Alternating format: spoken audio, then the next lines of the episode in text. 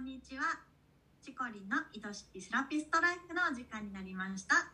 では、今週もスタートいたします。よろしくお願いします。よろしくお願いします。えー、ゆりりんってブランディングってどんな風に考えてる？ブランディングってどういう感じ、だよねブ。ランディング自体をちゃんと分かっていないと思います。はい。はい。そんな方のためにね、今日のテーマがブランディングって何からやるんですかみたいな。うんもうブランディング初心者のためのお話をしようかなと思ってます。もう、それは私必見ですね。必聴ね。必聴か。必聴です必ね。聴でございます。はい。じゃあもう本題に行きたいんだけど、うん。あのーブランディング何からやるか、えーうん最初にちょっと結論をもう言っちゃいたいんですけど、うん。これは自分の提供したい価値自分の提供したい価値について考え抜くこと自分の提供したい価値にを考え抜く。うんうんこれがブランディングのために一番最初にやるべきことです。はい。でブランディングってどういうイメージがありますかね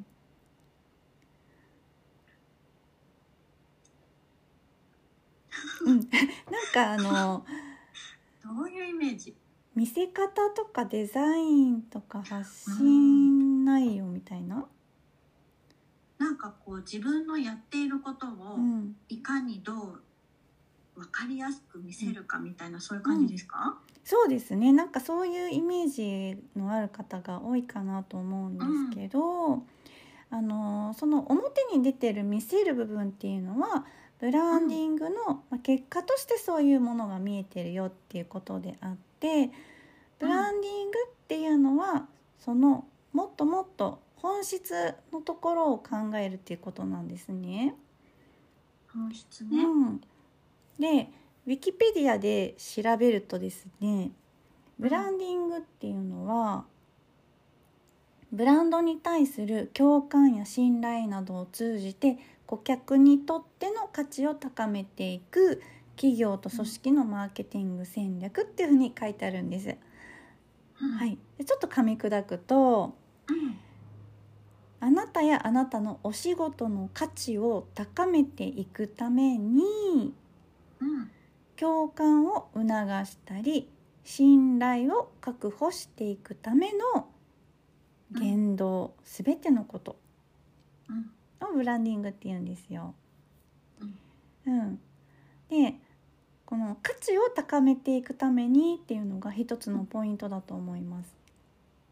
価値を高めるっていうところですねうん、で価値っていうのはこの資本主義社会では一応は値段と比例するものじゃないですか。うんううんんまあ、値段が安いっていう価値も中にはありますよね。安いからこそ価値があるっていそううそうそうお店もありますもんねうん、そうでも私たち個人事業でやってる人たちがそこを目指すとちょっとしんどい、うんううんんやっぱり資本力のある大きな企業がそれは、ね、やるところなのかなと思うんですけど、うんうん、基本的には価値があるものに対して人はお金をもっと払ってもいいって思うものじゃないですか。うんうん、お満客足度が上がればねそう上がるほどねお客様がよりたくさんお金を払いたいとか払ってもいいよっていう気持ちにうんなることをしていくのがブランディングなんですね。うんうん、じゃあゆりりんにちょっと一個聞きたいんですけどうんゆりりんがお金を払いたくなる価値ってどういうものがありますか心が満たされた時おおーどういうもので満たされるのかなゆりりんは。ああ私うん人もそうだしう、んでもえっ、とこうセラピストっていうところでいのお話でいくと、うんやっぱりこう行った時にまず人にすごく癒されるとか、うんあとやっていただいた施術に癒されるとか、うん雰囲気に癒されるとか、うんそういうところですかね。なるほど結構人とかそういう気持ち、気持ちいいとかそういうところの重要度が高いっていう感じですかね。うん、人は私にとって重要かな。うんうん、なるほどあの、まあ、人によってはうん、便利とかねああ、なるほど、うんそういうところでもいいのか。そうそうそうそう そうあのウーバーとかちょっと割高だけど便利だから使っちゃうみたいな、人によってはそういう便利さをに価値を感じる人もいるし、うんうんあ、とあの快適さうんうん、ちょっとお値段払ってでもビジネスクラスに乗った方が快適だからいいやみたいなとかね。あーなるあとあのコミュニティとかなんかほどねうんうんコワーキングスペースみたいなところがあるんだけどそういうなんかうん人とつながれるみたいなことにうんうんうん価値を感じる人もいますしうんあとは速さ時短うですよんね、まあそれこそ家事代行サービスを頼んで自分がやんなくても終わってるとかね、うんうん、あとしお仕事の、あのえっと、目標を達成するためにコンサルタントの方をつけたりとか、うんう、ん、それからクオリティに対して価値を感じる方もすごくいますよね。さっき言った施術の満足度もそうかもしれないうし、んあとはあのご飯屋さんだったら味だったりうんうんうんあとは芸術性とかうん細部にどれだけこだわってるかみたいなところとか、うんううんん、それからあと体験ですよねなんか旅行だったり習い事だったり、うんうん、なんかこんなちょっと自分だけ一人では得られない体験をできるみたいな、うんううんんうんそれからあのステータス、ねステータスうんうんハイブランドのバッグだったりとか、うんうんうん高級ホテルだったりとか、うんうん、あとは、まあ、推し活みたいなあいいね楽しそうだねそうそうそう そうなんかファンクラブの会費とかうんあのそのグッズ推しのグッズとかってうんうん普通の人は別に価値感じてないものだけど好きな人のためだったらいくらでも払えるじゃないですか。うんうんで今言った中で例えばうん体験とか、あのうんステータスとか推し活みたいなものっていうのはうんこの人人とっていうか他のサービスと比べてどっちが優れているってなかなか決められるものじゃなくてうんあの人それぞれの価値観に結構委ねられる部分なんですよ。うんうんううんん、逆に便利さとか速さとかクオリティとかだと比較ができるじゃないですか。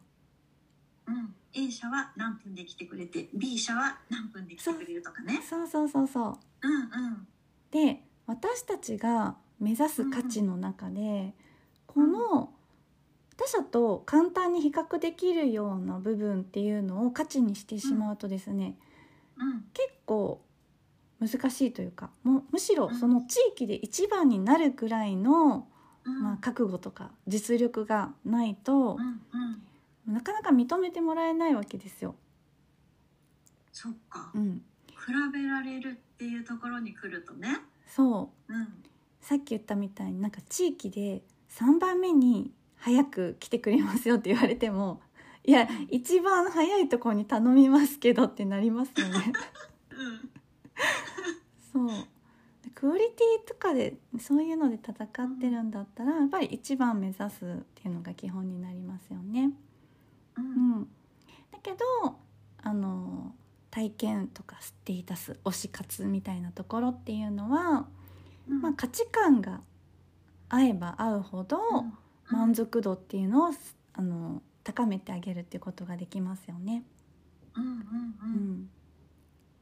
例えばいつもさ関西で尼崎でやってる私のあのエステが1日だけ松本で受けられますよってなったらうん。ちょっと頑張っておお金払っていこうって思いません ちえ、行く行く行く。 ょっと自分で言うすのはぐちょ予っと約しちゃうよ。すいませんちょ っと厚かましいんですけどあのまあ価値っていうのはこうやって価値を感じてくれる人と出会えて初めて価値になるってことですうよね。ん。うん、松本市在住の人でも私に何の興味もない人もいっぱいいますから そうなんですよねじゃあそういう価値を感じてくれる人と出会っていくっていうのが大事じゃないですか自分をね、うん価値として感じてくれるお客様ってことですようね。ん価値観が合うってことですうんねうんうんでまあ別にクオリティとか速さとか便利さを目指してもいいんだけどもうんう。ん自分だけにしか出せない雰囲気とかねうん。キャラクターとかそういったものを価値にするのかうん。まあ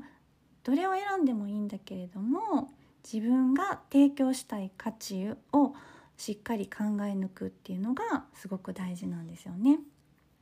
うん。うんうん、でこれね実は結構あれもこれも目指したいってなっちゃうんですけど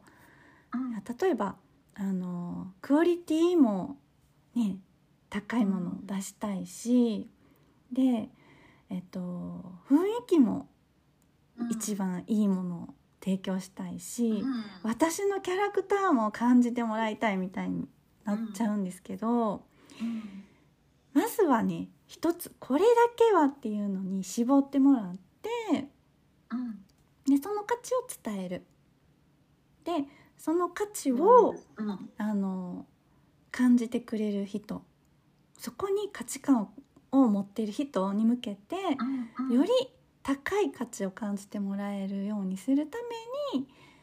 共感とか信頼を得ていただくような発信をしていく、うんそれがブランディングっていうことですね。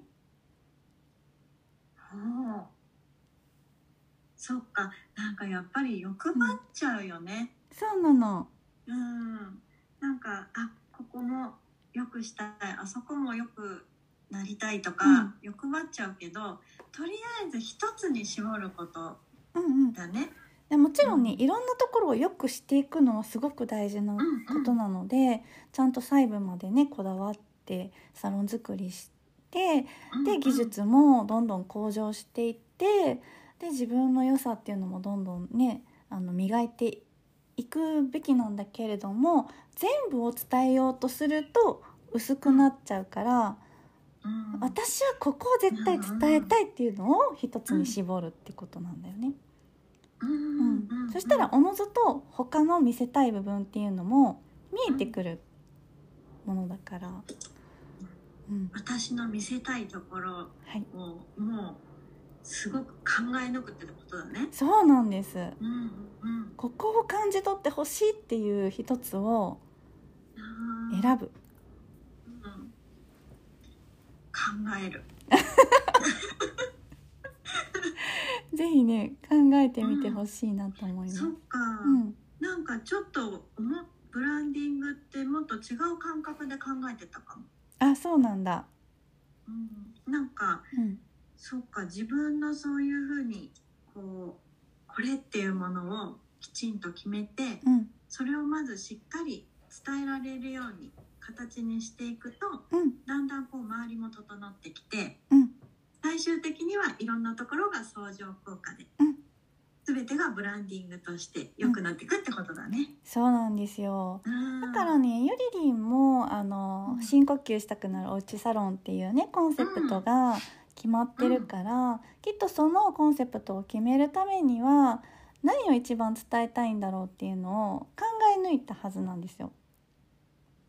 うんうんううんん、その時にやっぱりその深呼吸したくなるっていうその雰囲気うんかな多分雰囲気のところを一番重視したのかなと思うので。うそんのブランディングのその自分がどこの価値を伝えていくかっていうのが決まればおのずとコンセプトも決まってくるし、うんう、うんコンセプトが決まればその発信する軸ができる、んうんうんうん、絶対これを感じてほしいって思いながら常に発信できるから、そのブランドのカラーリングとかそのどんな言葉を使っていくとかどういう媒体を使っていくとか全部決まってくるからね、うんううんん、そういう意味でまずは伝えたい価値についてしっかり落とし込んでいきましょうっていうお話でした。はいありがとうございましたありがとうございます。はい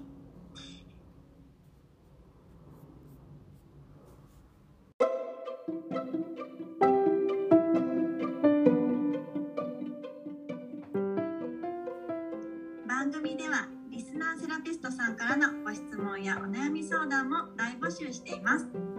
番組の公式 LINE を登録しそちらから送ってくださいねそれではチコリンのいたしきセラピストライフ本日はここまでですまた来週お会いしましょう